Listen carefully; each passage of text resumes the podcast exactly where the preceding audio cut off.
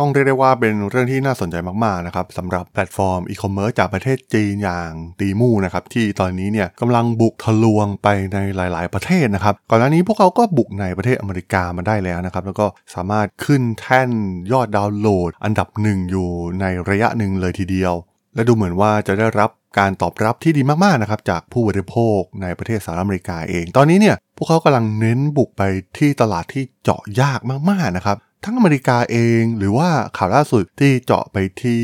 ญี่ปุ่นหรือว่าเกาหลีใต้ ซึ่งถือว่ามีความชาตินิยมสูงมากๆนะครับ ส่วนใหญ่คนก็จะใช้แพลตฟอร์มในประเทศ หรือในญี่ปุ่นเองเนี่ยอเมซอนก็ได้รับความนิยมเป็นอย่างมากนะครับ ซึ่งเป็นก้าวเดินที่น่าสนใจมากๆนะครับ ที่ Temu เองเนี่ยเลือกที่จะไปท้าชนอเมซอนอีกครั้งหนึ่งนะครับในแผ่นดินญี่ปุ่น เรื่องราวเรื่องนี้มีความน่าสนใจอย่างไรนะครับ ไปรับฟังกันได้เลยครับผม You are listening to Geek Forever podcast.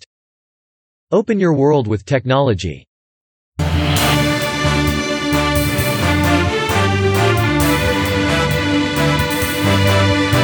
This is Geek Daily.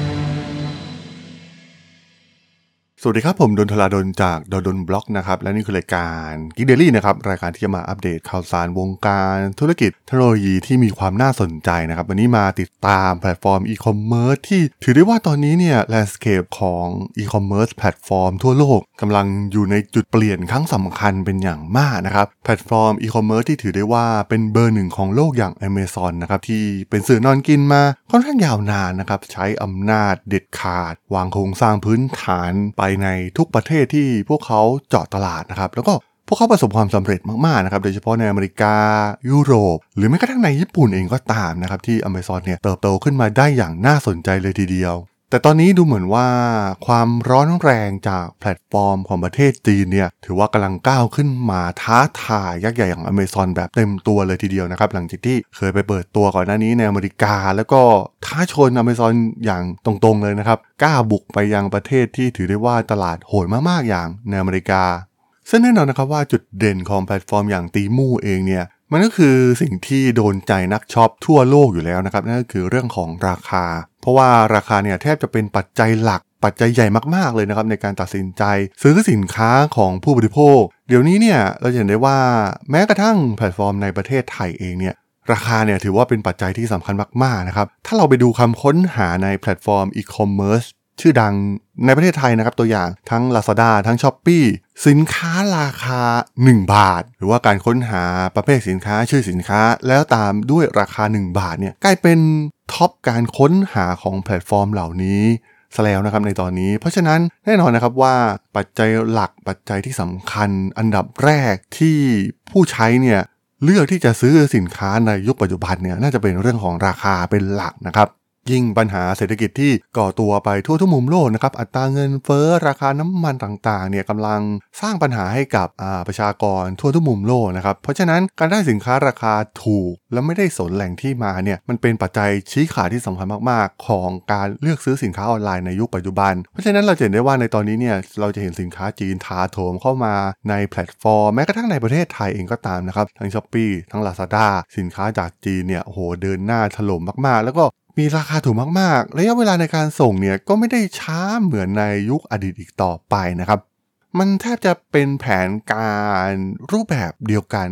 ที่กำลังบุกไปทั่วทุกมุมโลกในตอนนี้เลยก็ว่าได้นะครับสำหรับแพลตฟอร์มจากประเทศจีน หรือแม้กระทั่งรูปแบบ social commerce รูปแบบใหม่ๆ อย่างใน TikTok Shop เองก็ตามนะครับ ก็พยายามบังคับให้ทุกคนเนี่ยขายสินค้าในราคาที่ถูกที่สุดนะครับ ใครไม่ขายถูกเนี่ยก็อาจจะถูกลดการมองเห็น เช่นเดียวกับในแพลตฟอร์มอย่าง Shopee หรือ Lazada นะครับเพราะฉะนั้นสิ่งที่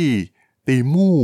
สามารถประสบความสำเร็จได้เนี่ยมันไม่ใช่เรื่องบังเอิญอย่างแน่นอนนะครับ เพราะว่าตอนนี้เนี่ยพฤติกรรมของผู้บริโภคทั่วทุกมุมโลกเนี่ยต่างมองหาสินค้าราคาถูกเป็นปัจจัยแรกในการเลือกซื้อนั่นเอง Temu เองเนี่ยก็ได้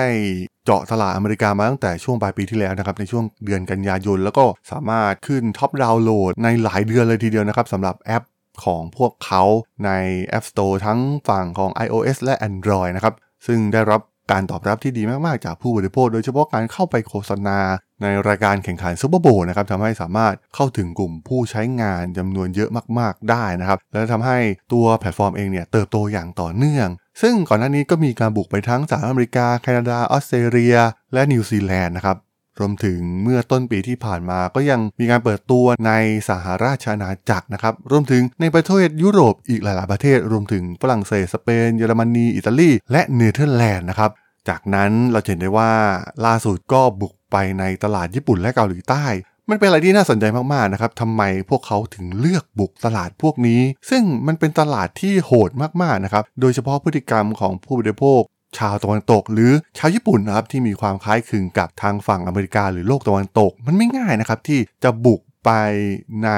ตลาดพวกนี้ได้ แต่ทำไมถึงเลือกบุกไปเพื่อท้าชนแพลตฟอร์มอันดับหนึ่งของโลกอย่าง Amazon โดยตรง มันมีปัจจัยหลาย ๆ อย่างนะครับทำให้พวกเขาสามารถประสบความสำเร็จได้ มันไม่ใช่แค่ สินค้าราคาที่ถูกเพียงอย่างเดียว เพราะว่าพวกเขายังมีการสร้างนวัตกรรมใหม่ ๆ ในการช้อป ปิ้งให้กับผู้บริโภคนะครับ การนำเอา gamification การลดราคา การสร้างดีล flash deal ต่างๆ เนี่ยเรียกได้ว่า โอ้โห ถูกใจผู้ใช้งานแทบจะทั่วทุกมุมโลกเลยนะครับ เพราะว่าจีนเนี่ยถือว่าเป็นต้นแบบที่สำคัญมากๆ นะครับ ของแพลตฟอร์มอีคอมเมิร์ซนวัตกรรมอะไรที่ประสบความสำเร็จในประเทศจีนเนี่ยส่วนใหญ่ก็จะประสบความสำเร็จในแถบบ้านเราเช่นเดียวกัน แต่ตอนนี้เนี่ยมันไม่ใช่แค่บ้านเราเพียงเท่านั้นนะครับมันกลายเป็นว่าพวกเขากำลังนำเอาอารูปแบบการช้อปปิ้งใหม่ ๆ เหล่านี้เนี่ยบุกไปเผยแพร่วัฒนธรรมใหม่ให้กับฝั่งของยุโรปรวมถึงในสหรัฐอเมริกา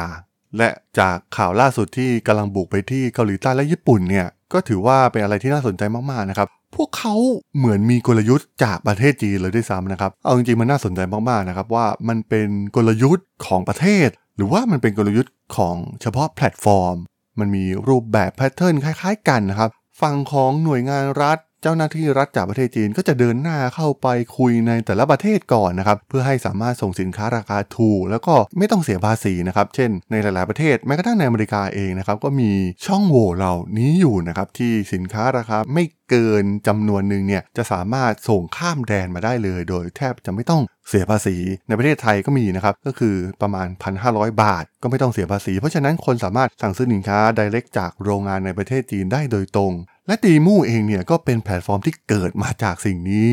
เลยด้วยซ้ำนะครับ เพราะว่าพวกเขาเนี่ยโหมีพันธมิตรโรงงานที่ผลิตสินค้ามากมายในประเทศจีน เพราะฉะนั้นไม่ต้องคิดจะไปแข่งเรื่องราคากับแพลตฟอร์มเหล่านี้นะครับ เพราะว่าไม่สามารถแข่งขันได้อยู่แล้ว แม้กระทั่งยักษ์ใหญ่อย่าง Amazon เองก็ตาม เพราะว่าเราเห็นได้ว่าใน Amazon เนี่ยถ้าใครดูสินค้าพิจารณาดูสินค้าดีๆเนี่ยก็จะพบว่าสินค้าส่วนใหญ่มันก็มาจากประเทศจีนนั่นแหละครับ แล้วก็มีคนเข้าไปขายในแพลตฟอร์ม หรือการที่เจ้าของแพลตฟอร์มอย่าง Amazon เนี่ยดีลสินค้าโดยตรงจากประเทศจีนเข้ามาขายในแพลตฟอร์มของพวกเขานะครับ มันมีสินค้าเรียกได้ว่าสากกะเบือยันเรือรบนะครับแทบจะทุกอย่างที่เราคิดมันมีทั้งหมดนะครับใน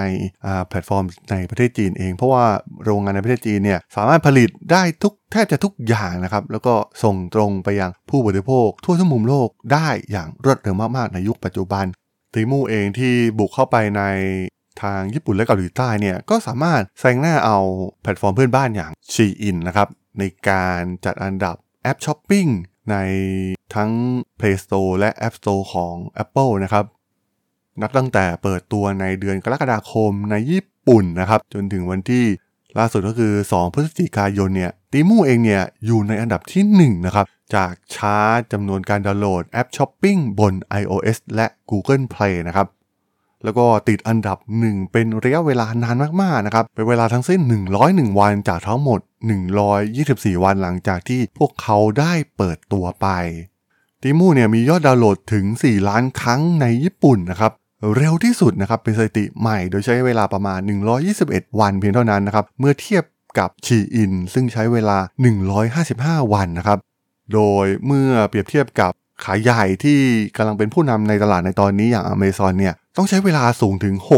660 วันนะครับ เกือบ 2 ปีเลยทีเดียวนะครับ กว่าจะมียอดดาวน์โหลดสูงถึงขนาดนี้ ในทำนองเดียวกันนะครับ ในเกาหลีใต้ Temu เองเนี่ยอยู่ในอันดับที่ 1 ของชาร์ตดาวน์โหลดแอปช้อปปิ้งทั้ง iOS และ Google Play นะครับ โดยครองตำแหน่งเป็นเวลา 65 วันจากทั้งหมด 93 วัน ตั้งแต่วันที่ 1 สิงหาคมถึง 2 พฤศจิกายน และในบรรดาแอปช้อปปิ้งชั้นนำในเกาหลีใต้เนี่ย Temu ถือว่าเป็นแอปที่มียอดดาวน์โหลดถึง 2 ล้านครั้งเร็วที่สุด โดยใช้เวลาประมาณ 88 วันนะครับ เมื่อเทียบกับ Shein ใช้เวลา 382 วัน ในขณะที่ AliExpress เนี่ยใช้เวลา 366 วันในการสร้างจำนวนดาวน์โหลดให้ได้ถึง 2 ล้านครั้ง